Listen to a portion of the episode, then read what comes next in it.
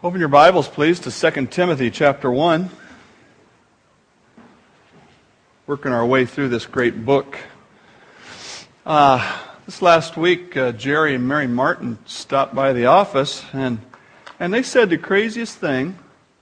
They said, You know, we were on our way to town, and we, we, we went past the church, and your car wasn't here. And so we thought maybe you'd be at Costco having lunch. And I, and I said, what in the world's wrong with you? Why would I do something like that? My name's Dave, and I'm a Costcoholic.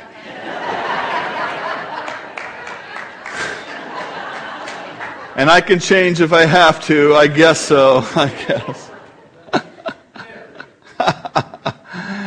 I got hooked on those $1.50 hot dogs early. I mean, I, we were shopping at Costco in the first year or two of its existence. The second store in the chain was in Tukwila, right where we lived, and it was even closer than the one here.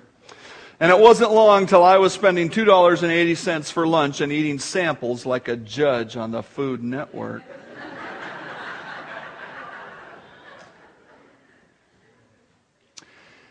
I can still remember the chairman of the deacon board. It's his fault who was all about, you know, great value and whatnot. He told me about the great deals at Costco and we got to get you a membership at Costco, you know. You can get a business membership because you're the pastor of the church, you know, and that was a big deal back then. Now it doesn't matter so much whether you have one kind or another. People might argue with you if you stood up in a group and said, I'm a member of the National Rifle Association. You know, half the crowd would go, boo. Or if you stood up and said, I'm a member of the Sierra Club, half of them would go, boo. But if you said, I'm a member of Costco, everybody goes, You're a smart fella. Unfortunately, it's not that way when you say, I'm a member of the body of Christ, a believer in Jesus, the only way to heaven. That's when you really get an opportunity to be booed in some circles. Many people don't like him or us for believing in him, and that attitude began with those who knew Christ personally.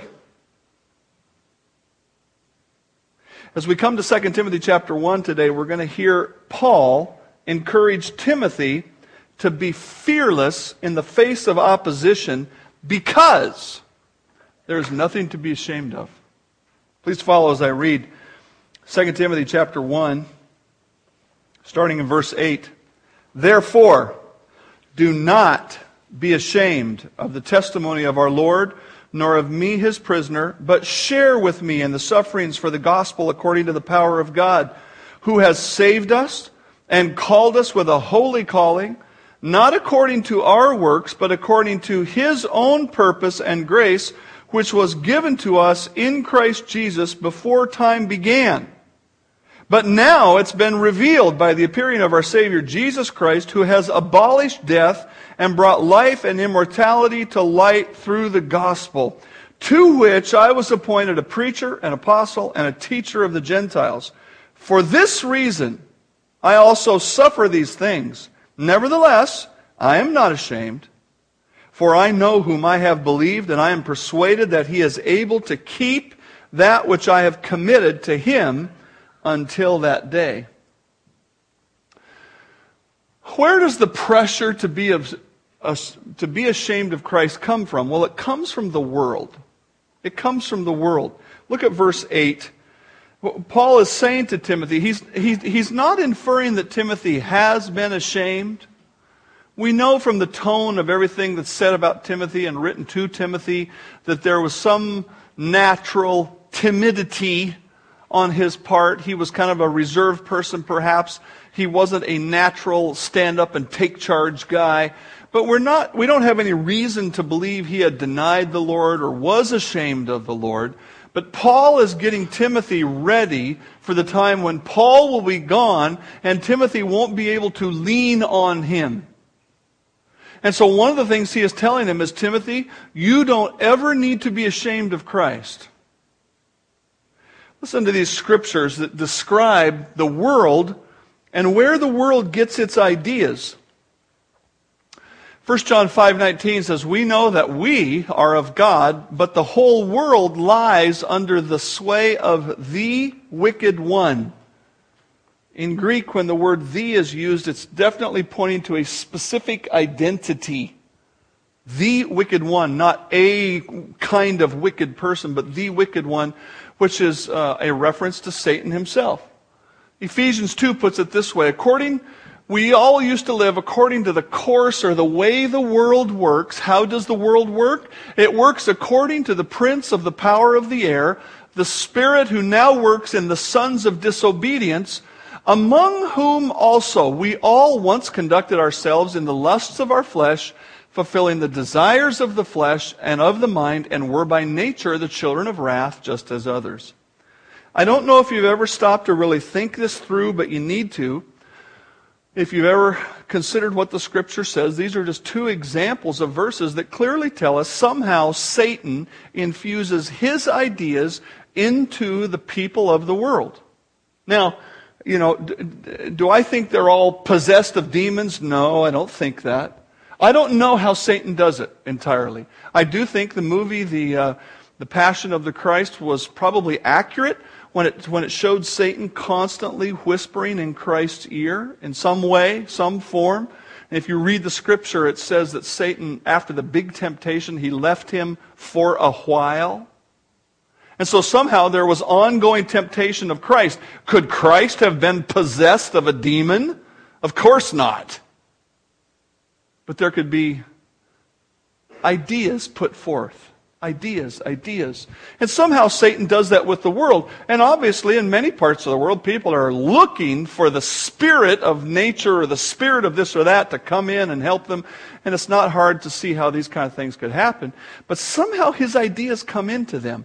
And, and those ideas, now uh, understand this, we're not talking about Satan with the horns and a pitchfork and let's sacrifice babies and the occult. That is not where Satan works. Oh, he might be in some of that. I'll tell you where he works. And it's right here the lust of the flesh. When he went to Eve, she and her husband were the only two people that were ever alive on the earth and not born again, but having no sin in them. They were created without sin. Now, they were not created righteous like already born again but they were created without sin. So here's a lily white human being. And what does Satan do? He appealed to the lust of her flesh. What was her flesh longing for? To be something. To have some experience that she hadn't previously had. He talked to her. He, he caused her to doubt God's word. He, uh, you know, how all these things he gave her. And it says she looked at the food and she says, Mmm, that's going to taste good. And the, way the scripture reads is she saw that it was good for food. She looked at it and said, It's appealing. That's in us as human beings. That has nothing to do with sin. It has to do with our flesh desiring positive sensual experiences, like tasting some tasty food. Food. And then she, she saw that it was going to make her wise, and Satan said, You'll be just like God. She goes, I'm going to be something. He appealed to the lusts that are in our flesh. And so, how does he do his great work today? He comes along and he whispers in people's ear, Wouldn't it be great to try out the sexual relationship before you get married? You know, you really should. Watching a TV show the other night, and they made fun of a guy who hadn't had very many sexual experiences. Like, how can you possibly get married if you haven't had sex with a lot of people so that you know that sex with this person is the best one?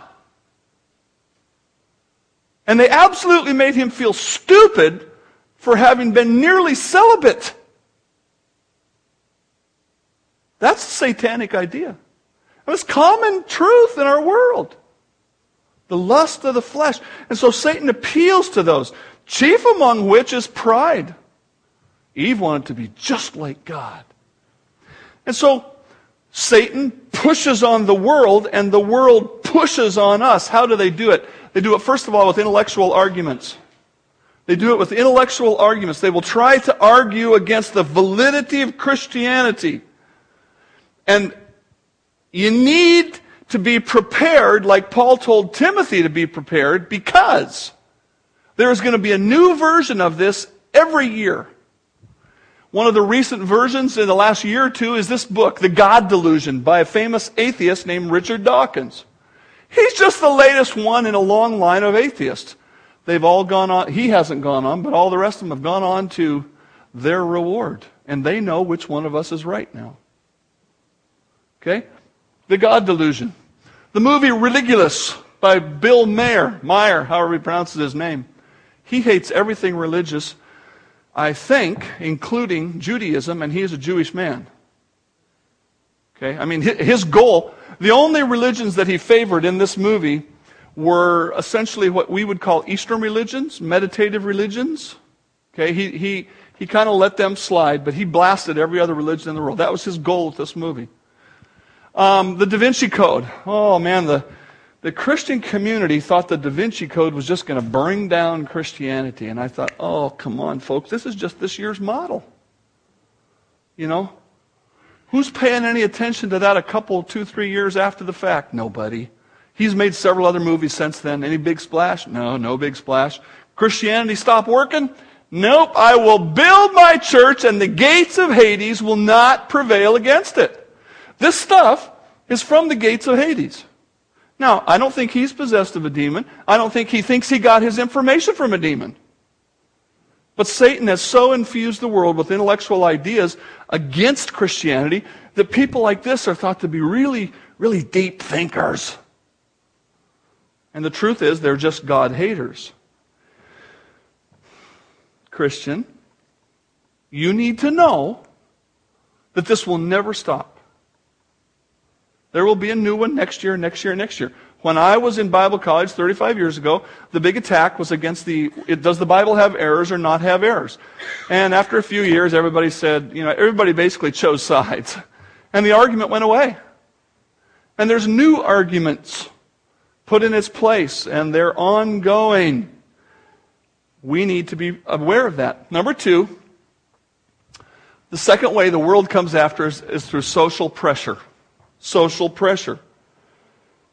Uh, frankly, a lot of people in the world don't think that much. And I'm not being mean or rude. I'm just saying there's not a lot of people who sit around thinking. And so the whole intellectual thing doesn't work on them. They don't care about that. Yeah, whatever. Just a bunch of intellectual baloney, a bunch of academic stuff.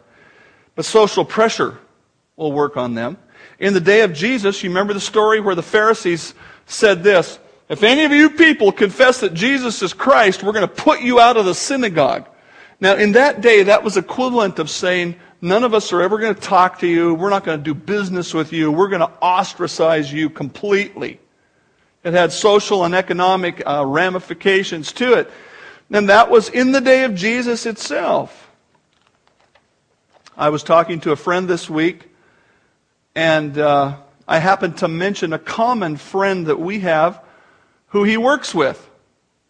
And he, he said the most interesting thing about this fella.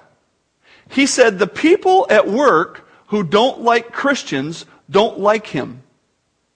But the people at work that either don't care about Christians or who are Christians think he's a fine fella. That's social pressure.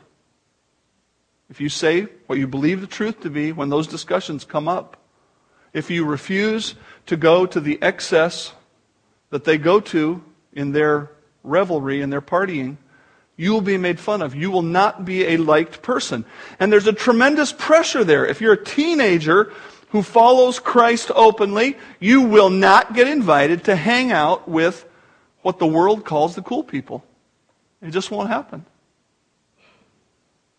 And there's pressure because we all want to be liked. We all want everybody to think we're a wonderful fellow. And, and Satan uses that. There's a third kind of pressure that Satan uses, and it's the pressure of physical attack. I believe that's what was most getting after Peter when Peter denied the Lord. He's standing there warming his hands by the fire, and he can see the treatment that Jesus is receiving, and he can tell where it's headed. And they look at him and go, You're one of his followers, aren't you? And he is scared to death.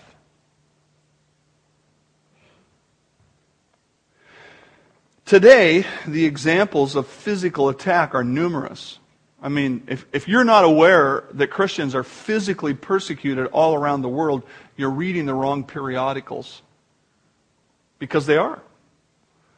Um, even in our government, are you aware that there's an uh, sort of an ambassadorial kind of position on human rights that includes religious rights? And there, at times, depending on who's in that position and how the government is, our government puts pressure on other countries to stop persecuting Christians.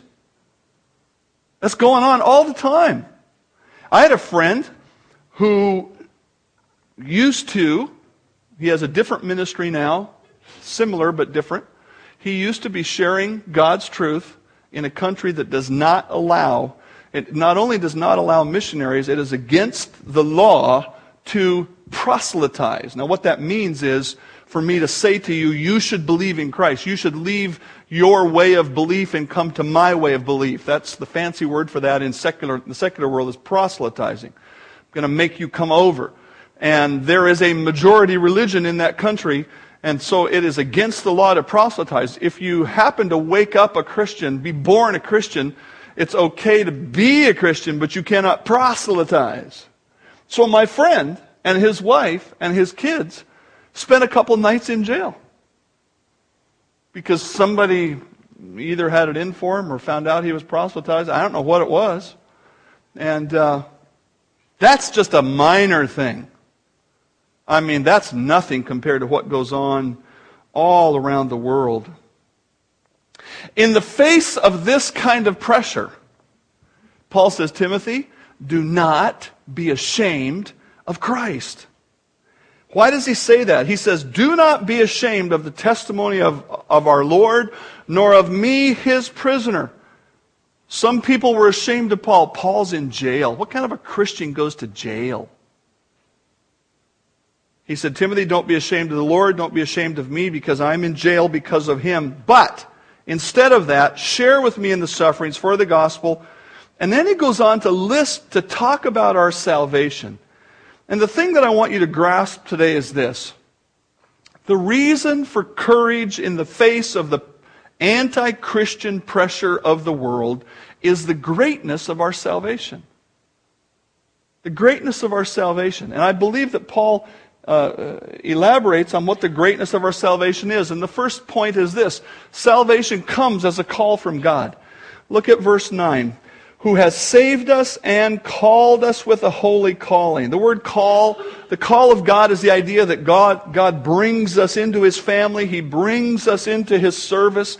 It's used both of salvation and of service. And, and so I think there's a, a kind of a combining here. But he says, God has saved us God has called us.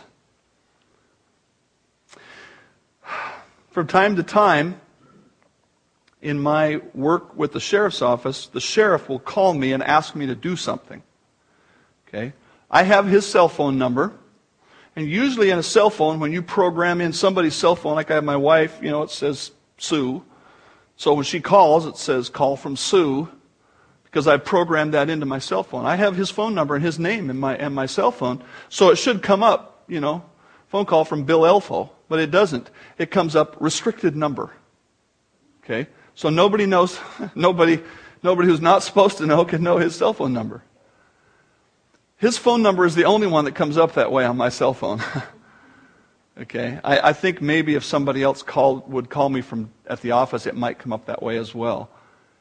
But he's the only one on any regular basis that calls, and that's what it says. So when it says that on my cell phone, I know the sheriff is calling. Now, here's the deal with the sheriff. He's a very busy guy. He loves what I do there. He's very, he very much supports it. That's why he calls. And he says, Hey, I'd like you to know this. I'd like you to know that. Here's something that just happened. When my cell phone says restricted number, I answer it because it's important. That's one of the reasons I keep my cell phone with me all the time, except when I'm preaching. That's the only time I don't have it with me. Because sure enough, once in a while when I lay it down and walk away, somebody like him will call. Now, could I suggest something to you here? The God of the universe called you. He's way more important than the sheriff. Way more important. The God of the universe looked down on this sad earth and said, Hey, Dave, I want you. Hey, Sue. Hey, Glenn. The God of the universe. How cool is that? A lot of people think it's cool to be connected to somebody important. We're connected to the God of the universe. What's to be ashamed? What's to be ashamed of there? Nothing. Look at this. As many as received him, as many as received Christ as their Savior, to them he gave the right to become the children of God to those who believe in his name. I can call the sheriff and he'll answer the phone. I have that right because of my position. But I can call God. I can call the God of the universe and say, Will you save me? He says, Yes, I will. So what's to be ashamed of? What is to be ashamed of? What a privilege is ours. Did you know that Christianity is the only religion in which we have a, we can have, if we're willing to believe in Christ as our Savior, we can have a Father God who welcomes us into His family. There's no other religion in the world where you get to have a personal relationship with the Creator of the universe, even by what they say is written. Nothing. So what's to be ashamed of? Frankly, we ought to be out there going, my religion is better than your religion. It is. Now, we shouldn't be arrogant. That's a sin, too. But we should be thankful and we should be worshipful and, and, and we shouldn't be ashamed. I told my science school class a little bit about this, but I was in a situation this week with somebody I'd never met before, and spiritual things came up. And I got to tell you, when I'm out taking care of my personal business, that's all I care about. But I've been praying for opportunities to witness. And so here I am being served by this person for about a half an hour, and they bring up this thing, and I think, mm, do I go there or not go there? and I said, This is God's answer to my prayer. So we went there and we talked about spiritual things. And you know what? I got nothing to be ashamed of. This person has a philosophy of life, which is, I would call it broadly spiritual, somewhat religious, but not Christian. But you know what? I know the God of the universe. He, he, he, he thought enough to reach down and call me to himself. And that doesn't mean I'm something great, but that means what I have is a great thing. And it's not only great because he called, but it's great because it's a gift. It's a gift from God. Look at verse 9 again. He saved us and called us with a holy calling, not according to our works. I did not earn what I have, but I received it according to His purpose and grace. The word grace means a gift. I, in, my, in my study this week, I found the most ex- wonderful summary on this doctrine, and it's from J. Vernon McGee. And he says this Man cannot be saved by perfect obedience because he's incapable of rendering it. And then he, he goes on, and he cannot be saved by imperfect obedience because God will not accept it. There is only one solution to the dilemma, and that is the one who said, I am the way, the truth, and the life. No man comes to the Father but by me. Boy, that is such a powerful little summary. Man cannot be saved by obedience, perfect obedience, because he cannot give it. I have a friend who was talking to one of their coworkers and recently, and, and the coworker was very strong in opposing certain churches in our community. That, that person's never been here. he would really not like our church. Because in some of those churches, they actually say, You're a sinner who needs God to save them. Now, he said, I know I do sins. but I'm not a sinner. That would be like a really bad person. I'm just a little bad. And you see, what he thinks is he's going to get saved through his imperfect obedience. No. God will not receive your imperfect obedience. That's what makes Christianity so wonderful. I don't have to crawl on my knees up the steps of some humanly contrived temple. I just have to say, Oh God, I'm a sinner. Will you please save me? Will, will you take the blood of Christ and wash away my sin and put his life within me? And, and when you honestly come to that point of belief in the person and work of Christ, he gives you salvation. What a wonderful thing. Number three, on our list of greatness, the greatness of salvation is this salvation enables us to accomplish God's purpose. Look at verse 9. He saved us and called us with a holy calling, not according to our works, but according to His own purpose and grace, which was given to us in Christ before time began.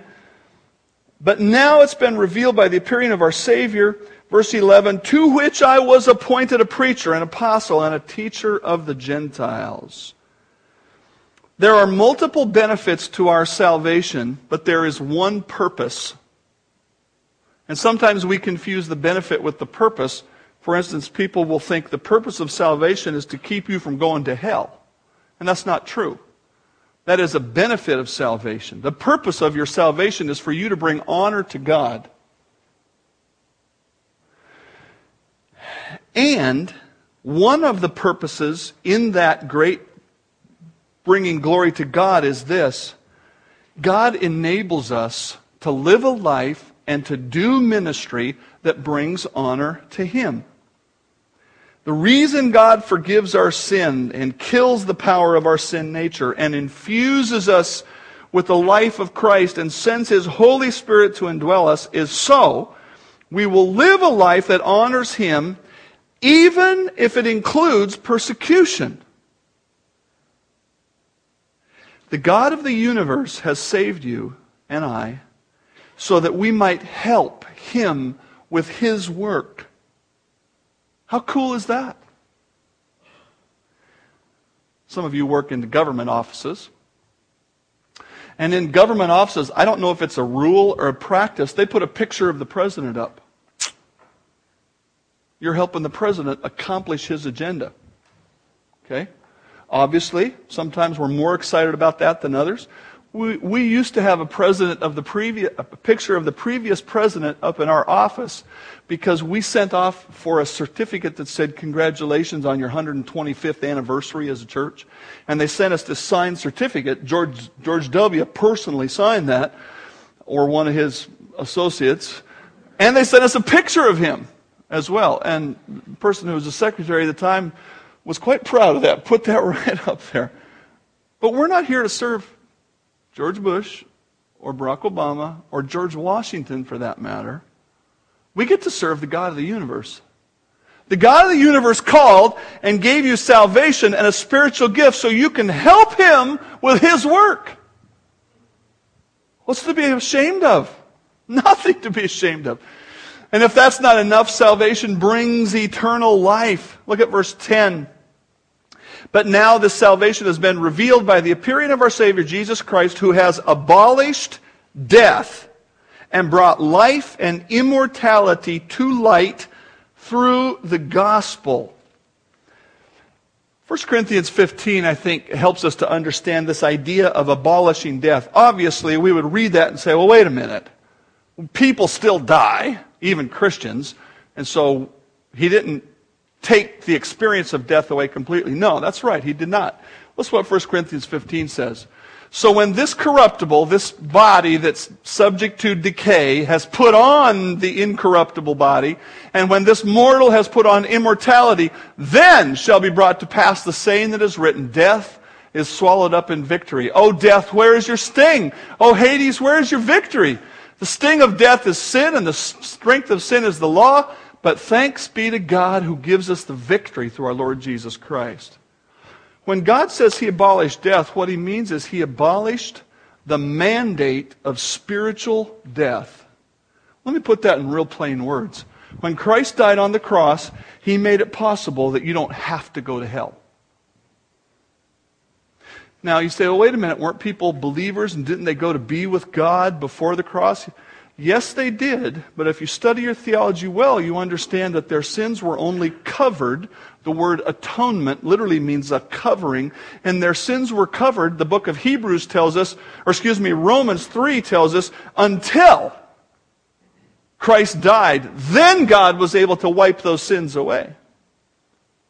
When Christ died, the possibility of not going to hell and going to heaven became a reality. And so he abolished the sting of death. Does death, is death still painful? Yes, it is. I've stood on this platform many times and officiated, as the word goes, at many funerals. Are there still tears? Yes, there are. Is there still pain? Yes, there is. But for those who know Christ and whose loved ones know Christ, the sting is taken out and replaced with the spirit of victory because God says we're going to live forever with Him in heaven. A number of contemporary Christian songs have been written. One of them goes, If you could see me now. And it goes on to talk about what the person is experiencing in heaven. And, and it says something like this If you could see me now, you would never want me to come back. That's the wonderful hope we have. Salvation brings eternal life. I know in my heart that I'm headed to heaven. So what's to be ashamed of? I don't hope I'm going to go to heaven. I'm not, I'm not, you know, rolling the dice every day when I get up or every night when I go to bed or when I get in my car and go on the freeway. I know that I'm going. So what's to be ashamed of? Nothing. Nothing. Letter E there, salvation comes with a guaranteed outcome. Look at verse 12. The apostle Paul says, this is, this is, I'm suffering because of the cause of Christ. Nevertheless, I'm not ashamed. Why? Because I know, as the old hymn says, I know whom I have believed and am persuaded that he is able to keep that which I've committed unto him against that day. That, ver- that song is taken right from that verse, straight up. The apostle Paul said, I'm not ashamed and I'm not worried because I am confident in, in my Savior. And the word committed literally means deposited. The apostle Paul said, I've made a deposit with Jesus Christ. And I'm convinced, I'm certain that, that when I get to heaven, that deposit will be there. The deposit was his whole life. When I go to the bank, I expect to get my money out. I can't imagine what those folks went through back in the day who went to the bank expecting to get their money and said, I'm sorry, you're not going to get it. Not now, not tomorrow. The Apostle Paul said, I expect that when I get there, it's all going to be there, my whole life. Listen, and why did he expect that? Because of the words of Jesus himself. All that the Father gives me, Jesus said, will come to me, and the one who comes to me I will by no means cast out, for I have come down from heaven not to do my own will, but the will of him who sent me. This is the will of the Father who sent me, that of all he has given me, I should lose nothing. Translate that. God gave the Apostle Paul to Jesus as part of his body through salvation, and, and Jesus says, nothing will be lost but I should raise it up at that last day. And this is the will of him who sent me, that everyone who sees the Son and believes in him may have everlasting life. And I will raise him up at the last day. What other religion makes such claims, much less delivers? People came to the door one time years ago. My wife was home with the kids, little kids she knew what religion they were just by the way they were dressed and what their books they were carrying. Does your religion teach that you can know for certain that you're going to heaven when you die? No, nobody can know that. Well, my religion teaches that. So why should I switch from my religion to your religion? Blew them out of the saddle.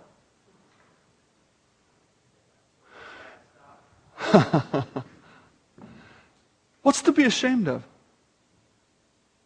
What's to be ashamed of? Nothing. But the, there's a reason why the Apostle Paul trusted Christ so much. And it's because he had a trustworthy Savior. Now, I want you to catch something here. Look at verse 12. When the Apostle Paul talks about his confidence in Christ keep him saved and to get him to heaven for it to, when he died, to, that he would wake up in heaven, that whole idea, he says, I know, what's the next word? He didn't say, I know what I have believed. He didn't say, I know the truth out of this book. Now, he could have said that, but he didn't. He said, I know whom. I know who I, I know this person. I know this person who died on the cross for me. And he says, I know him so well that I know when I close my eyes for the last time here, or in his case, when the, when the executioner's sword or whatever it was would come down on him. He says, When that happens, I'm going to open my eyes in heaven. The reason he could say that was because he said, I know him. I know him. Real confidence about this life and the next life comes from knowing God so well that you can trust him. How do you get to know Jesus? Number one, you get to know Jesus by listening to him. Honestly, the person I had this discussion with this week, this witnessing discussion about religion, I said, hey, look, here's my challenge. Just read the Bible. I don't need to be there. You just read the Bible with an open mind and an open heart and say, God, show me yourself. And God says the power is there. The power is not here. Anything that God is doing in you this morning or did in you last Sunday when I was speaking is because of that, not me. You want to get to know Jesus? Listen to what he wrote to you. Faith comes by hearing, and hearing by the Word of God. You want to be able to trust God more? Read His Word more. Now, you're saying, oh, geez, Dave, you're just telling me to read the Bible and pray and call you in the morning. Yeah, I am, as a matter of fact. You need to read the Word. God has promised that He will reveal Himself to us plainly. And it's no, no mystery. It's not like you got to read it until the letters raise up off the page or something. No, it's the truth is in there. But there's a little more to it than just reading. You need to listen, and then you need to share experiences with him. Share experiences with him. Yesterday, wife and I went to the parade, went to Pioneer Days, went and shopped around for some plants for our backyard remodel, and several times during the day we looked at each other and we thought the same thing. Okay? That doesn't always happen. But the, when it does, it's because of past shared experience. We've just plain been living life together. Uh, you know, uh, generally we do things together, not all the time. I, I go and do ministry things, whatever. The question you need to ask yourself today is this Have you been doing things with Jesus? Well, how do you do that? You do that by reading His Word and getting up from it and saying, okay, God, here's a little piece of your truth.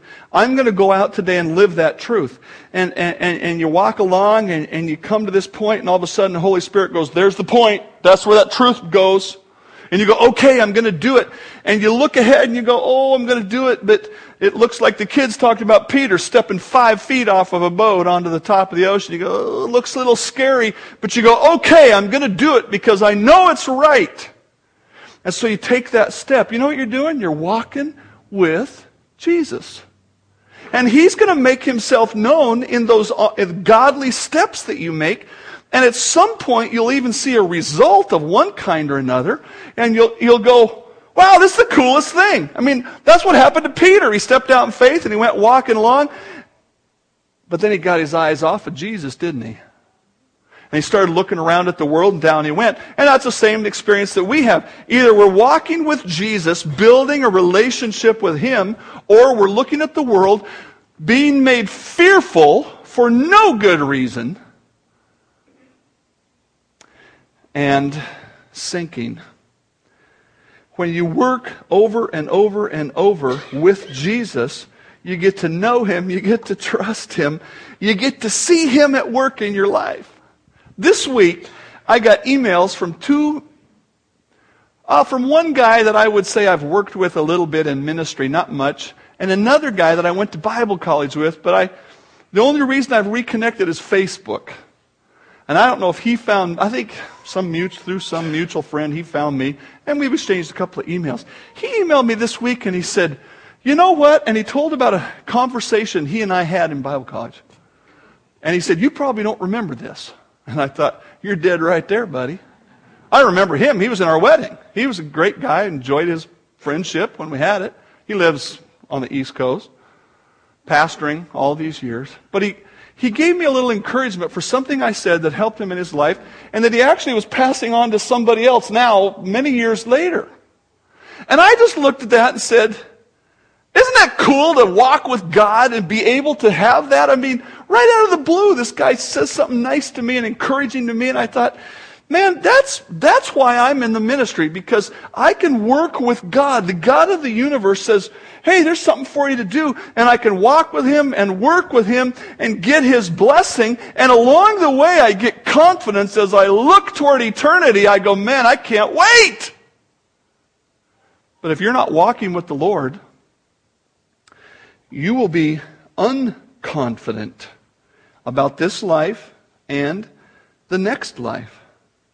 If you're not praying godly prayers on a regular basis so that you see those prayers answered, you won't believe. You won't have a trustworthy Savior. You'll think you, you just won't know Him.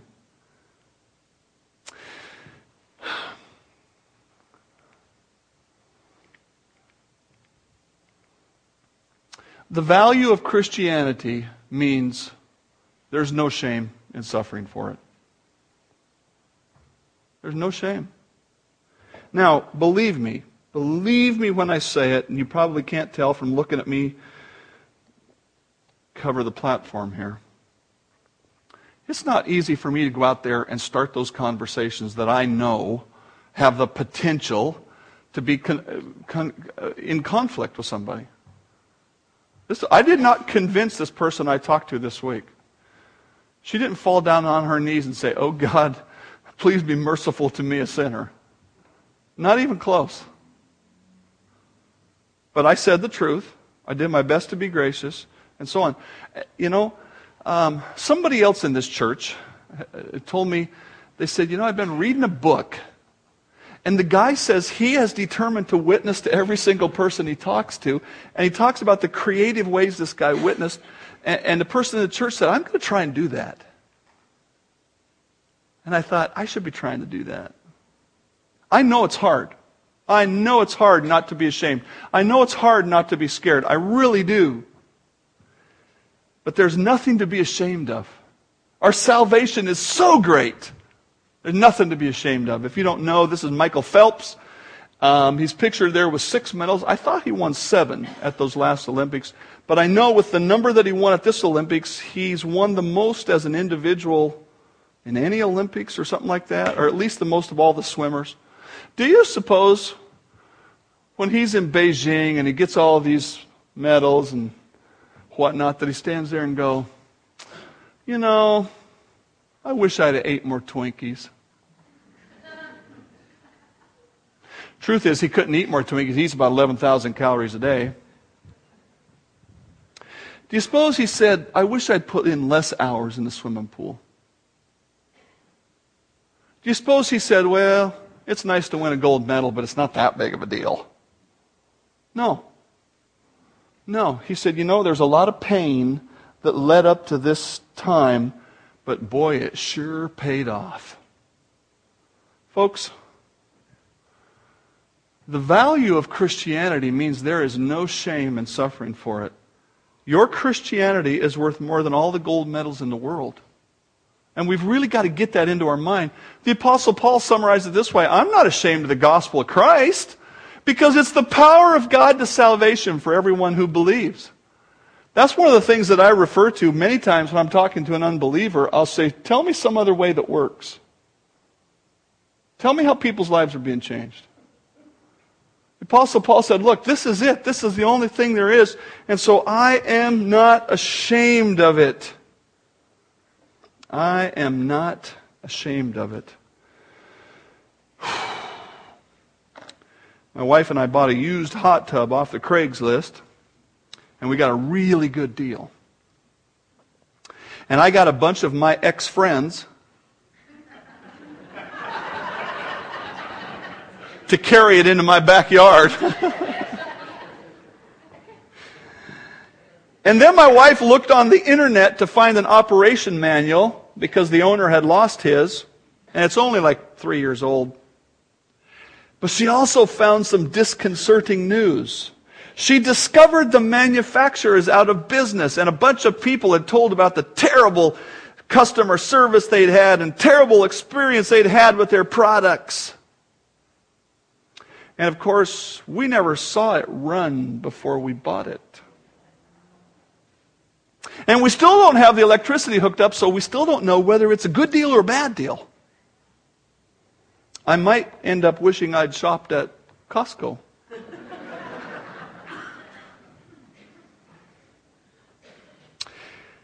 Christ is not like that. And a relationship with Christ is not like that. It is a guaranteed thing. It is a do so thing, not a hope so thing. I believe in Christ and His transforming salvation every year I'm alive more and more.